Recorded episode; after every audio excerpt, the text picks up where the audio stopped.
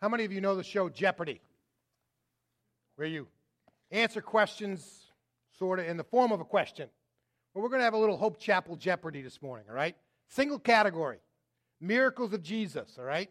So you have to answer these in the form of a question. So what we have is paintings. Let's do our first one.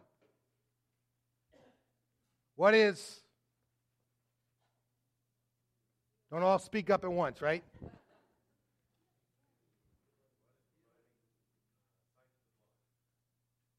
Good guess, but what is healing of the leper? I guess that would be an eh. The answer is what is the healing of the leper? Good guess, though, because he's touching the eyes, right? Some of you remember the story. As soon as Jesus left the mountain from teaching the Sermon on the Mount, immediately encountered a person who was um, had, had the disease of leprosy, which was terrifying to them in the ancient world. And the scripture tells us that Jesus reached out and touched the untouchable and the leper was healed. Okay, let's see if you do better on the next one. All right, here we go.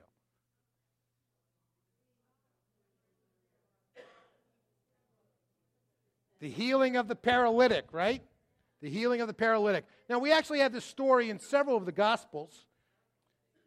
Yeah, it's not the greatest painting, is it? You know, so I have one other of these, but it was really cheesy. So I can only have one cheesy one. We have another cheesy one coming up here in a minute. So, the healing of the paralytic. Mark tells us that Jesus was in a home. It was so full of people, so many people around it, that these friends who were so desperate and passionate to see their, their friend healed carried him, climbed up on the roof, dug the roof open, and lowered him down in in the presence of Jesus.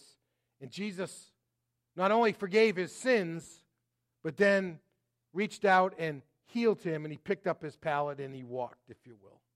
The healing of the leper. I mean, healing of the paralytic. Next one. What is feeding of the 5,000? There we go, Scott. All right. you could get the 4,000 too, right? You know, but we know, many of us, we know the story, right?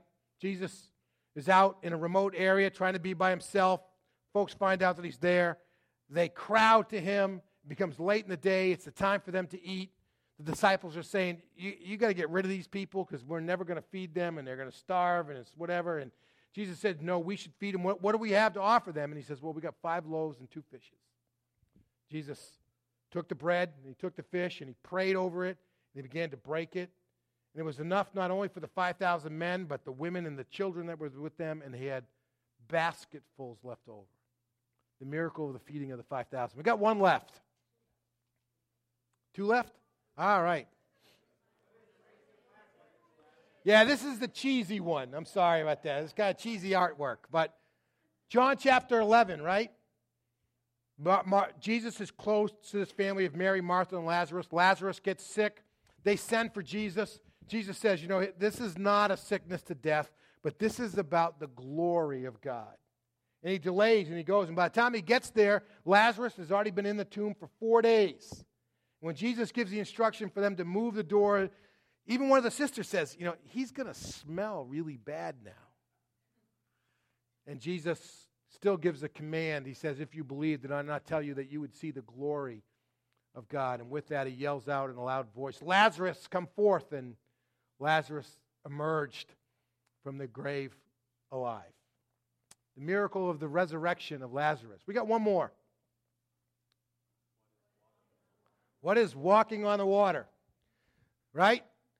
Jesus had departed from, had a large group of people together. He sent them away. He put the disciples in a boat to travel to the other side of the Sea of Galilee. He spent literally the night in prayer. It was somewhere between 3 and 6 in the morning. He came walking over the water to them. They were terrified and, and he said, no, no, no, don't be afraid. It's me, it's me. And Peter says, well, if it's you, command me to come. And Peter begins to walk across the water, but when he sees the waves from the storm, he begins to sink. So the miracle of the walking on the water. Now, against that backdrop, I want you to hear these words of Jesus. He who believes in me, how many of us put ourselves in that category? He who believes in me, the works that I do, he will also do. And even greater works than these shall he do.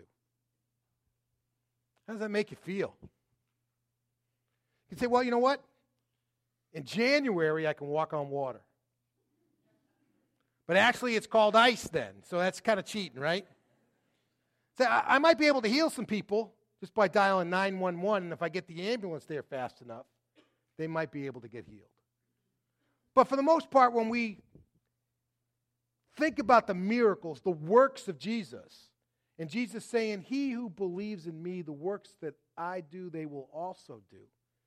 For the most part, we, we react in one of two ways. One side is, is we're just we're, we're just overwhelmed, we're intimidated, we think that that's just totally impossible. It sounds just crazy to us, doesn't it? On the other end, we feel discouraged because our lives doesn't look anything like that, right? And I want to start a series today called Greater. And and I today's object I, I just have one objective for today's sermon. I want to prove to you from the Word of God, from a single passage, that it is actually God's plan, God's will for your life to do greater works. I, you know, you may want to reject it, that's your responsibility, but I want to be able to show you from the scriptures that you that that it is clear that God's plan for us is to live lives that are marked by greater works. I'd love for you to take your Bibles and turn to John chapter 14 with me. John is the fourth gospel in the beginning of the New Testament. Many of you will want to use our Pew Bibles, and you'll find them there under the seat in front of you, and we encourage you to, to do that. And if, if you're using our, our Bible, the Pew Bible today, the text is on page 916. Now, I want to read a lengthier passage, even though we're going to focus on verses 12 through 14, because we have to set this all in context. So let me read the first 20 verses for us, then put it in some context with it, and then try to make my argument, my biblical case to us that God's intent is that you and I wouldn't have lesser lives, but we would have greater lives. And that we begin the journey of actually trying to discover how it is that we live lives that are marked by that greaterness of God. Verse 1 of chapter 14 says, Your heart must not be troubled. Believe in God, believe also in me. In my Father's house are many dwelling places. If not, I, I would have told you. Says, I am going away to prepare a place for you. And if I go away and prepare a place for you, I will come back and receive you to myself, so that where I am, you may also be. You know the way where I am going. Lord, said Thomas, we don't know where you're going. How can we know the way? And Jesus said, I am the way, the truth, and the life. No one comes to the Father except through me. If you know me, you will also know my Father. From now on, you do know him and have seen him. Lord, said Philip, just show us the Father. That's enough for us. Just show us the Father, and that'll be enough for us. And Jesus said, Have I been among you all this time without your knowing me, Philip? The one who has seen me has seen the Father. How can you say, Show us the Father? Don't you believe that I am in the Father and the Father's in me? The words I speak to you, I don't speak of my own. The Father who lives in me does his works. Believe me that I am in the Father and the Father is in me. And, and, and otherwise, it, it, just, just believe because of the works themselves. I assure you, the one who believes in me will also do the works that I do. And he will do even greater works than these because I am going to the Father. Whatever you ask in my name, I will do it, so the Father may be glorified in the Son. If you ask me anything in my name, I will do it. And if you love me, you'll keep my commandments. And I'll ask the Father, and he will give you another counselor to be with you forever. He, he is the Spirit of truth. The world is unable to receive him because it doesn't see him or know him but you do know him because he remains with you and will be in you. I will not leave you as orphans. I'm coming to you. In a little while, the world will see me no more, but you will see me. you will see me. Because I live, you will live too. In that day, you will know that I am in the Father, you are in me, and I am in you. May God add his blessing to the reading of his word. Now, we need to understand this teaching in kind of context. In John chapter 13, the immediate before then, Jesus is having another of his departure teachings. He's talking about the fact that his life is about ready to come to an end. In particular, in John chapter 13, he's telling them that one of them is going to betray him. And he talks about the fact that they're all going to scatter and that Peter is going to deny him and all those kinds of things. And, and they're obviously agitated. They're upset. They're grieving. They're confused. They're, they're discouraged. And so Jesus offers them in John chapter 14 three words of comfort, if you will, three consolations. The first of those is the promise of a heavenly home. He said, I know all of this is troubling and etc. He says, but you need to realize that when I leave here, I'm getting a mansion ready. And every single one of you has got a name on a door, a place for you to live. That ought to comfort you. And if I'm going there to prepare for you, ought to know I'm going to come back and I'm going to take you to be with me. And so he offers the consolation of the heavenly home that's being prepared for them. The second consolation that he offers is what we're going to look at today these greater works. He says, besides, when, when I go, guess what? Your lives are going to get ramped up to a level that you cannot imagine. Because the works that I do, you're going to do. And even greater works than those you're going to do. Then he offers one last consolation said, Besides, when I get to heaven, guess what? I'm going to send you somebody else, another counselor that we know is the Holy Spirit, the one who brings the presence of God, the, of God into our lives, puts Christ within us, if you will, who is the down payment of our future inheritance. It's an amazing thing. Now, I want to focus in specifically on this promise of Jesus in verse 12. It says, If I assure you, some of your translations say truly, truly. That means like, oh, oh, oh, I know I've been talking a lot, but you really need to pay attention to this. The one who believes in me will do the works that I do. And even greater works are they going to do because I go to the Father. Now, what does he mean by these greater works? Well, the interpretations have kind of run in three different directions sometimes holding all of them in view, in view over the centuries. As the church has tried to unpack this teaching of Jesus, some of them have understood this greater works in a geographical sense. When Jesus was on the planet ministering in the incarnation, he restricted his ministry to Palestine, just to Israel, right? I mean, he ventured outside just a little bit to Tyre and a couple of places, but for the most part, it was right there in a little strip of land on the eastern edge of the Mediterranean Sea. And it was just restricted there, and it was intentionally so. But when, when he died and when he went to heaven, what did the church do? Exploded, right? It went west. You know, it made its way to, to you know, up to Antioch to the north and then around to the, to the west through modern day Turkey. And eventually we see Paul planted in Rome at the seat where the gospel can go to any part of the planet. Geographically, it's just exploding. Even today, there's a church from India that refers to itself as the Mar Thoma Church, meaning from Thomas. And there's the tradition that the Apostle Thomas went, took the gospel to India during his lifetime, moving east. Geographically, it just exploded. In some ways, the church has seen the answer to this greater works in the fact that the gospel moved geographically outside of the area of Palestine.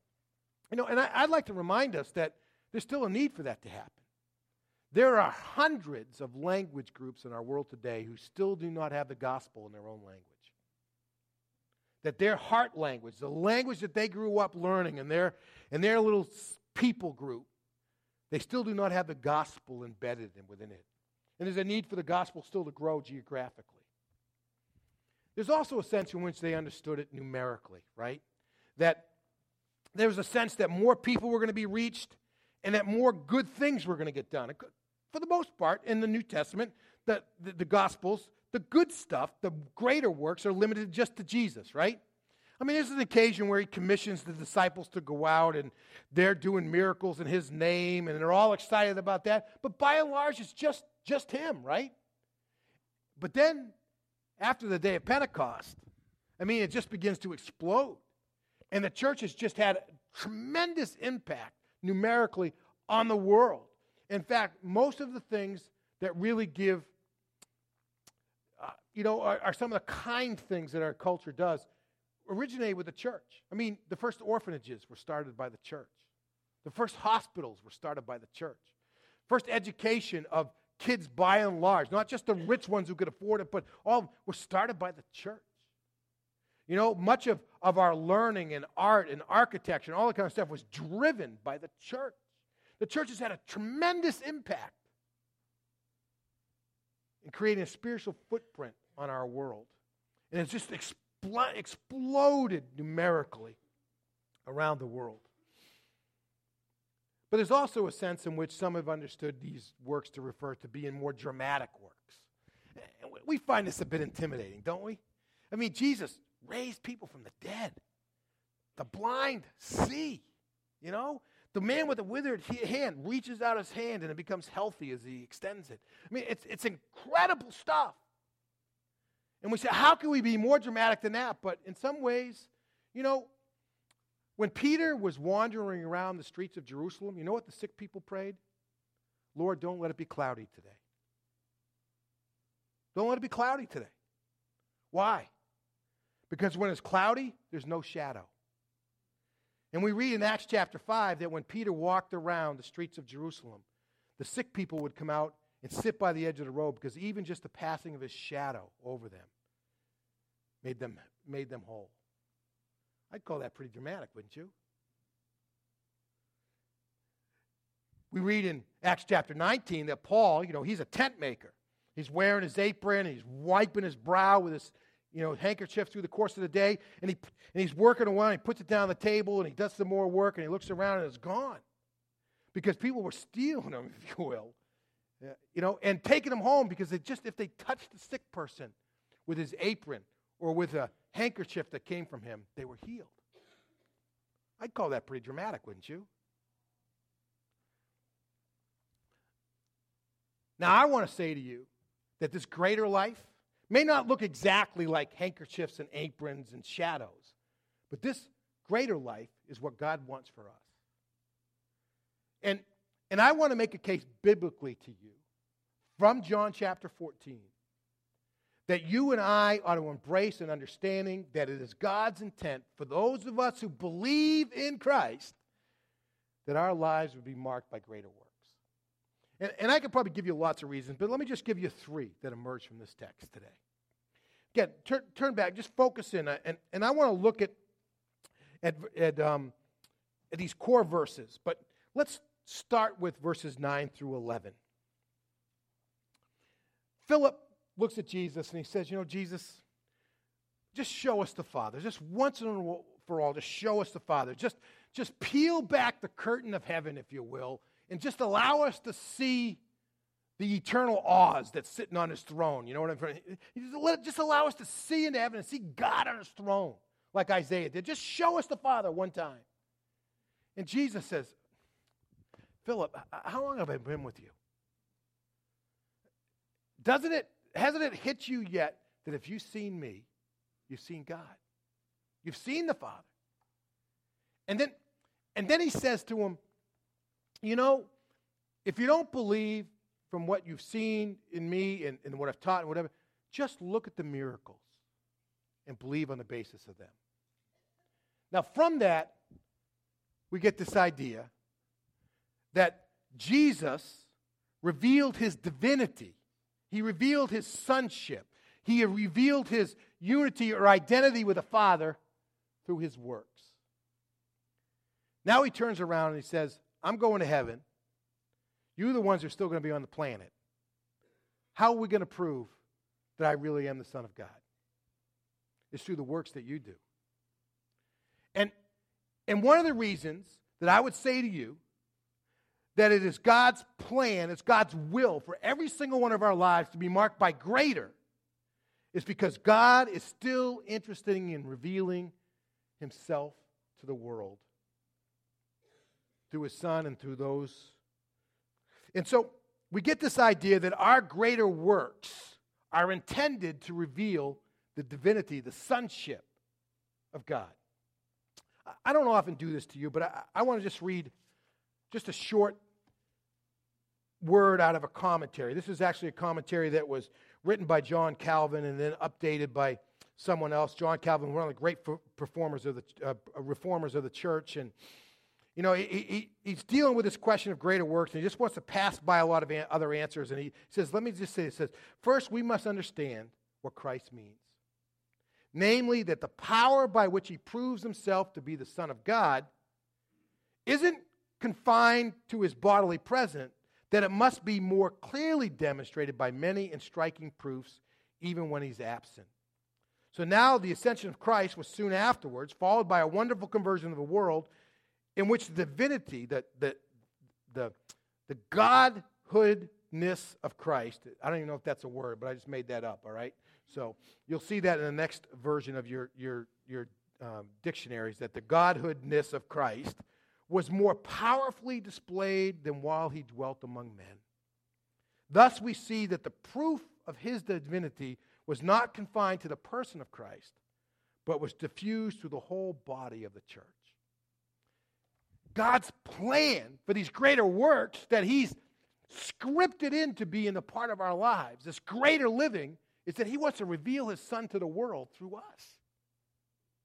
That's God's, and that's why he said, you know, Philip, just believe because of the part, part on behalf of the works themselves. And in fact, I'm going to send you guys out, and you're going to do these greater works, and people are still going to look at it and say, Jesus is the Son of God. Second truth. Because Jesus has gone to be the Father, to be with the Father, he's no longer restricted by the incarnation. Notice what he says at the verse end of verse 12. He said, uh, You know what? You're going to do the works that I do. You're going to even do greater works than these. And here's the reason why because I'm going to the Father. When Jesus was on the planet, we read this passage earlier from Philippians, he humbled himself and he submitted himself to limitations to submit his role, to fulfill his role as our Savior and our Redeemer. You know, when you're, when you're stuck in a physical body, you can't be everywhere at once, right? Some of you parents have tried that, right? You try to be everywhere. You can't do it. One place at a time. Jesus was restricted by his body. Didn't know everything. He said, You know what? That knowledge is just left for the Father. I, I, I gave up my right to that knowledge when I became incarnated. But now he's going to the Father. And, and all those restrictions are coming off. And Jesus said, I can be everywhere, all the time, in all of you. And because of that, we're just going to unleash it. And you're going to do greater works. Because I'm not going to be restricted by, my, by the body anymore. I'm going to be released to work through all of you to change the world. That people are going to be able to see Christ in us. Calvin went on to say the same thing about this idea of going to the Father. He said, This is the reason why the disciples would do greater works than Christ himself. It is because when he entered into the possession of his kingdom, in other words, went to heaven, he was more fully, he was more, he will more fully demonstrate his power from heaven. Hence, it is evident that his glory is in no degree diminished because after his departure, the apostles, who were only his instruments, performed more excellent works. What is more, in this manner it became evident that he sitteth at the right hand of the Father, and that every knee may bow. If, if, if all of the the divine power had just gone away when Jesus left the planet, what would that have said about Jesus? Great leader, powerful guy, but, but you know what? He, he, he's nothing special. What communicates the fact that he's divine is he can keep doing the same things through us. Because this is his world.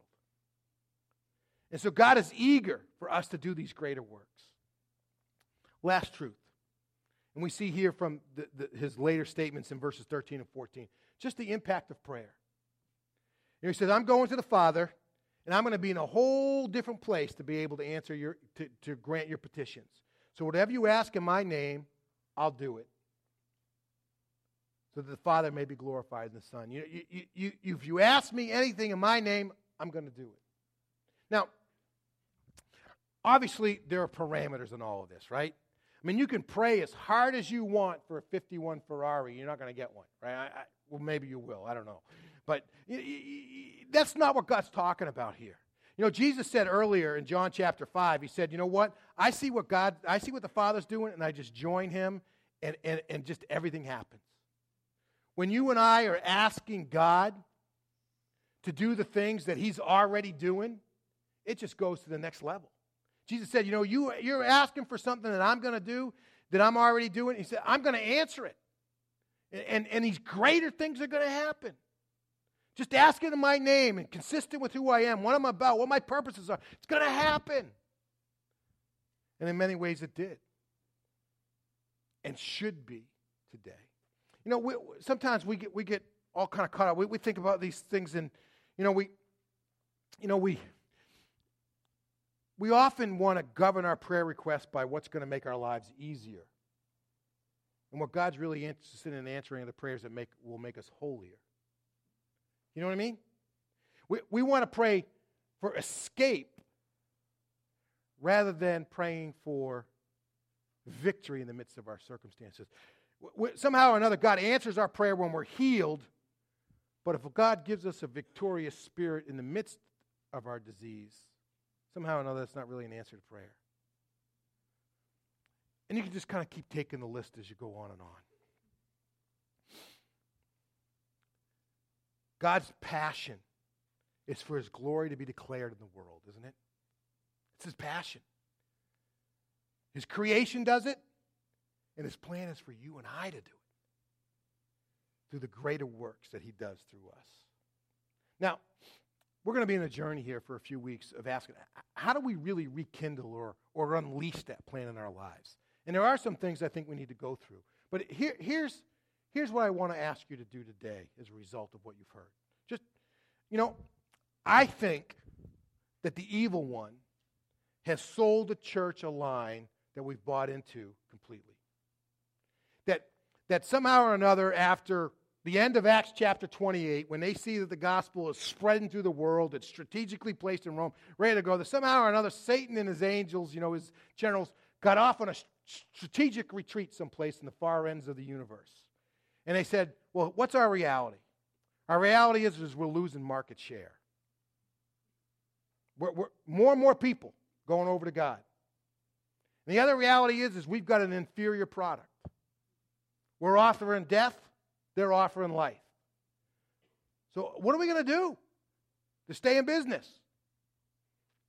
And, and, and somehow or another, I, I think we've just bought into this idea that, you know what, Let's just change their expectations of faith. Instead of faith being about greater, let's just let them be convinced that it's really about lesser. It, it's not really about victory, it's really just about man, just, just enduring. It's not about thriving, it's about merely surviving. Many of us, we have whittled down our expectation of our faith is this is what allows me to get through the day. Do you know what I mean? We've bought into that lie that, our, that the best that our faith has to offer us is lesser living instead of greater living. And, and I'm just going to ask you, at least for these next four to five weeks, to say, you know what? I'm going to be open to the fact that that's really a lie.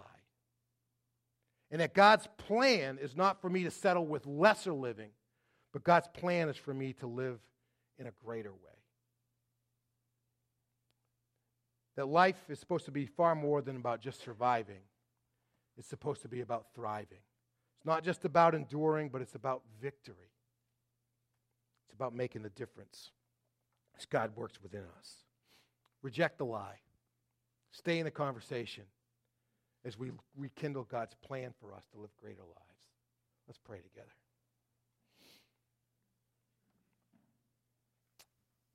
God, there's much in this text today that we we really struggle to get our minds and hearts around. We, we, got, we got years of experience that would tell us that greater works are just not on our calendar.